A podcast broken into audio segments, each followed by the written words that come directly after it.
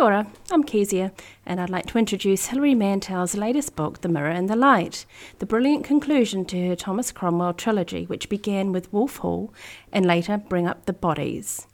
The Mirror and the Light is available through the library in both standard and large print, audio CD, ebook, and e audio formats, and was published by Fourth Estate earlier this year. Now, you do not need to have read the previous books in the series to appreciate the sweep and scope of Tudor England here. In fact, many people with an interest in this time period have probably already heard the name Thomas Cromwell, as he was Henry VIII's right hand man. It's England 1536. Anne Boleyn is dead, and Thomas Cromwell now enjoys the spoils of his labours. He has gained much from Henry from his success at court and promises to his sovereign, including the effective removal of an unwanted wife. Henry's reign is stained with treachery and murder. He elevates those useful to him and then destroys them when they can no longer achieve the impossible. As such, the royal court is rife with deadly intrigue.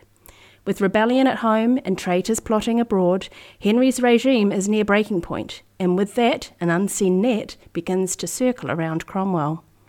Cromwell has only his wits to rely on. As the son of a lowly blacksmith, he had no great family to back him, but he's a natural politician. He knows when to flatter, when to offer money, and when to lie.